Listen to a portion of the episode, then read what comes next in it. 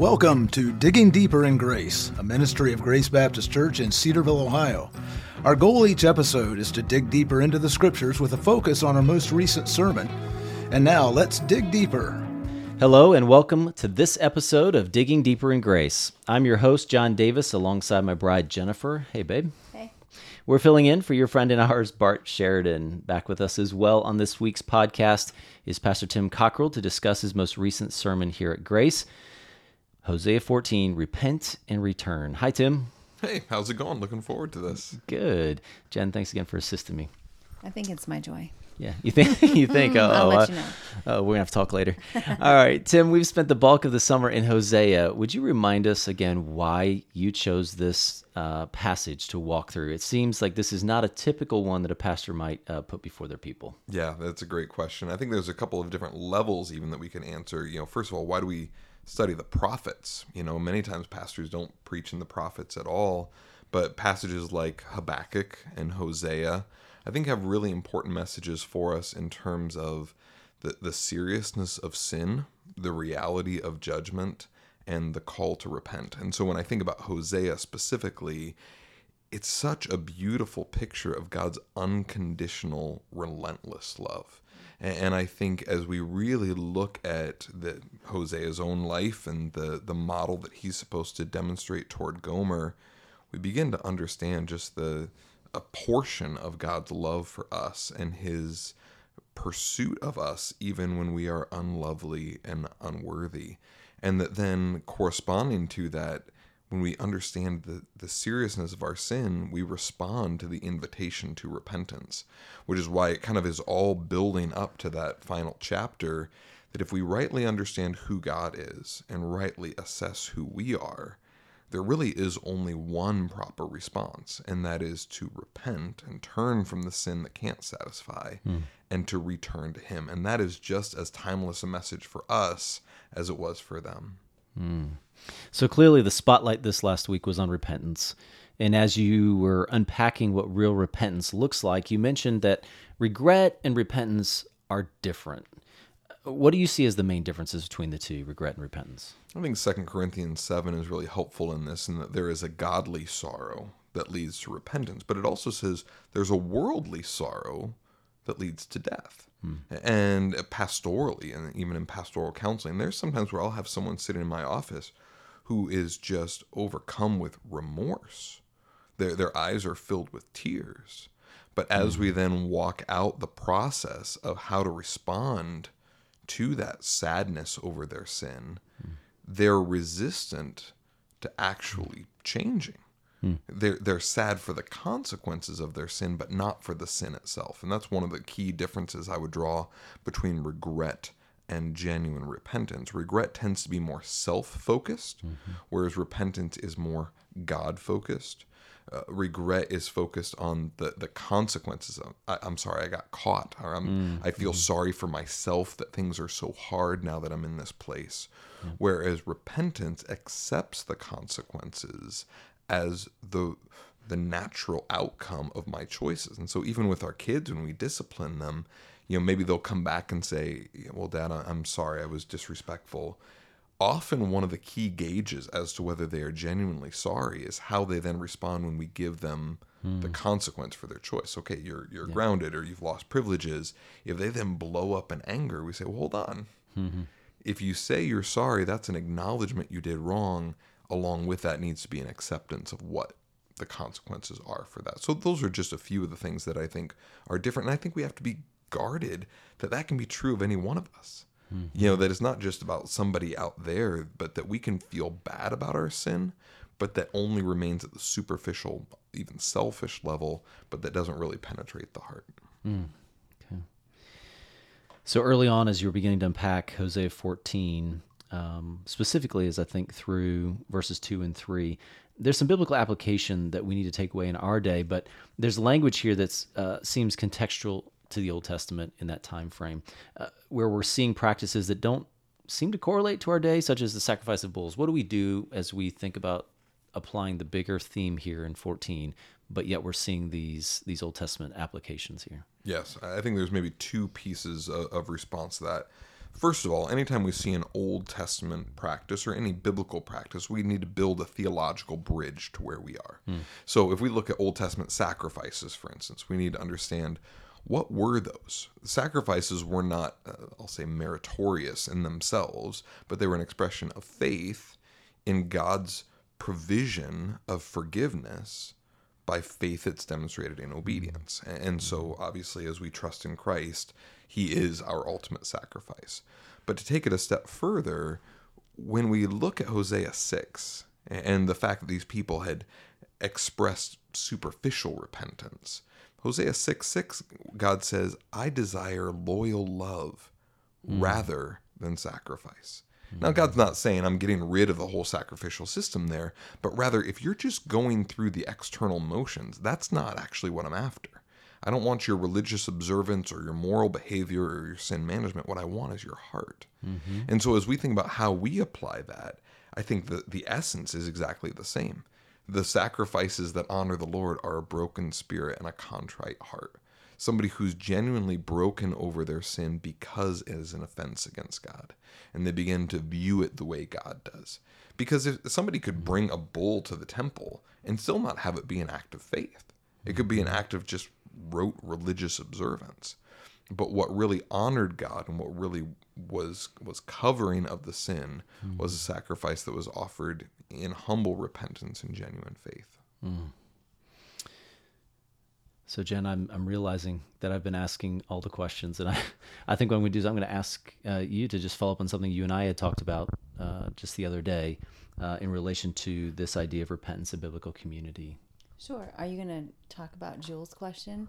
Jules' question. Yeah, I'm going gonna get to that one. I'm gonna- I'm All gonna right, get to like, that, but I don't leave that one out. That's a good first. Yeah. I'll get back to All it, right. So we were talking about how repentance uh, happens in biblical community, and so I know for myself that the Lord has been so kind. I have so many women that I have a relationship with outside of just Sunday school class here, but I can go to them and they can come to me and say, "Hey, Jen, let's work on this," or and I know that's through mm-hmm. biblical love that they're coming to me and vice versa. But what if what if women or men don't have that community? How are they going to have a good mm. repentance um, in the church and how does that work in their lives? Yeah, I think it starts by recognizing that we all need it. Mm-hmm. You know, we as Americans are so individualistic, self sufficient, and autonomous that we don't want someone else to speak into our lives often. We don't want them interfering with It our hurts. stuff. It does. Eh, We want them to leave us alone, and which is one of the reasons. And this is a, a completely different topic, but why I think a lot of churches uh, are so. Um, focused on being more of a spectator than a participant mm-hmm. where people can kind of come get fed get a, a kind of an emotional experience but they don't actually have to do life with one another and so the the essential starting point is to say i need those relationships. Not just for support or encouragement but for genuine heart transformation. Mm-hmm. And that then once i have that conviction it's going to change my level of engagement. So, for instance, here at Grace, we have our, our ABFs, we have our small groups, we have different accountability groups or women's Bible studies. Those are not just programs, those are expressions of a priority Absolutely. that we need to live in community. And so those are priorities of prayer, that as we're praying for one another, priorities of mm. discipleship, that we have older mentoring younger, we have those who are further along in their faith, helping those who are, are relatively new. But it also says we need to be the church and not just go to church. And one of the ways we be the church is to keep watch over one another's souls. That we honestly confess our own sin because that's a an encouragement as well as a warning for others around us.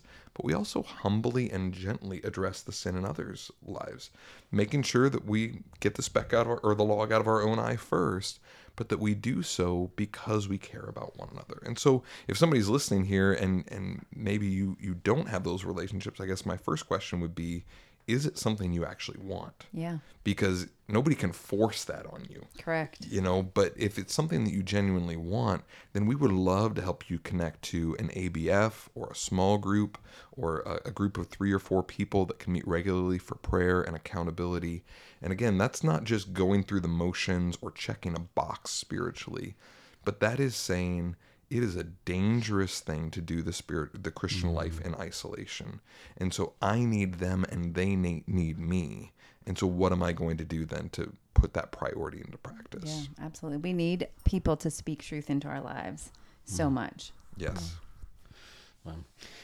Tim, I'm just reminded again for how faithfully you prepare and share the word with us each week. Thank you for doing that. Um, as we engage with our kids prior to even uh, coming on and pulling this podcast together, you know, we were reminded that that preparation that you're doing speaks even to the youngest listeners in uh, our gatherings each week. And so I got a question, as Jen alluded to, from our youngest daughter, Jules, who wanted us to pass along this question. So here it is. She says, Pastor Tim, I'm 12. She literally said it this way I'm 12. Uh, how do I, at my age, uh, heed the warnings of judgment found in Hosea? And you mentioned that nothing else matters if we don't get this right. How do we get it right? Oh, I love this question because it really gets the heart of what James 1 says that we don't want to just be hearers of the word, we want to be doers of it. And I think there's a danger for every one of us that we can come to God's word and study it and have some intellectual understanding of what it means. But if we don't actually take those truths and put them into practice, they haven't really made any uh, explicit difference in our lives. And so, Jules, great question. Uh, I think the first thing I would say is it starts with the importance of salvation. You know, throughout Scripture, the warnings of judgment are ultimately pointing to the eternal judgment that every one of us deserved, that all of us have sinned and fall short of the glory of God, that the wages of sin are, are death and eternal separation from God. And it tell, Scripture tells us that God is not slow in keeping his promises, but that he is patient so that we might come to repentance. And so, foundationally and fundamentally, we have to say, Have I trusted in Christ? Have I acknowledged the weight of my sin and responded in a way that accepts the free gift of salvation that He provides? Once we have that foundational piece there, then I think it goes to this point that we've already been talking about, and that is the role of community. Because the warnings of judgment sometimes come in the form of correction or of consequences. So if you're 12, most of the time that's mm-hmm. going to come from your parents. and that's uncomfortable and it's frustrating, especially as you move into the teenage years and you start to kind of individuate and, and think your own thoughts. It can be really frustrating to mm. feel like you're you're being corrected or, or pointed in directions that are uncomfortable or that you might disagree with. But that by submitting to the authorities that are over you mm. and by heeding the wisdom and words of warning that they give, you one give joy to the authorities that are over you because they're watching out for your soul.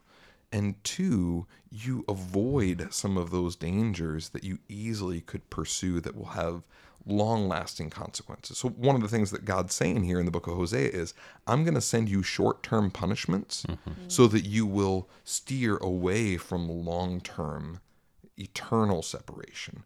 And so I would just say leverage those opportunities to grow in community now so that you can grow in maturity moving forward. Yeah. And that makes me think of the passage in Second Timothy that you brought forward uh, at the beginning of your message. And it's the idea that we see here, and I'll, I'll read here in a moment, that, you know, repentance leads to the knowledge of the truth that we may come to our senses. So Second Timothy 2, uh, 24 through 26 says this And the Lord's servant must not be quarrelsome, but kind to everyone, able to teach patiently, enduring evil, correcting his opponents with gentleness. I'm going to put a little parenthetical there. That's biblical invasiveness. That's us going to each other and saying, brother, sister, we need to talk. Um, so that, uh, correcting his opponents with gentleness, God may perhaps grant them repentance, leading to a knowledge of the truth, and they may come to their senses come to their senses. I love that line. Mm-hmm. And escape from the snare of the devil after being captured by him to do his will. Well, friends, it's been good to be back with Pastor Tim Cockrell for this week's episode of Digging Deeper in Grace. We've been discussing his most recent sermon from Hosea 14. Tim, thanks again. You can access Grace's sermons and podcast episodes on demand by visiting gracecedarville.org, gracecedarville.org on the World Wide Web, and by clicking the Media tab. We also encourage you to share your questions and comments with each uh, with us each week uh, by emailing them to contact at gracecedarville.org. So email us at gracecedarville.org. And please plan to join us for the next installment of Div- Digging Deeper in Grace. Thanks again for tuning in to this week's episode. God bless and keep growing in grace. Digging Deeper in Grace is a ministry of Grace Baptist Church in Cedarville, Ohio. Visit us online at gracecedarville.org and join us next time as we continue our discussion. In the meantime, we invite you to continue digging deeper in grace as you read God's Word.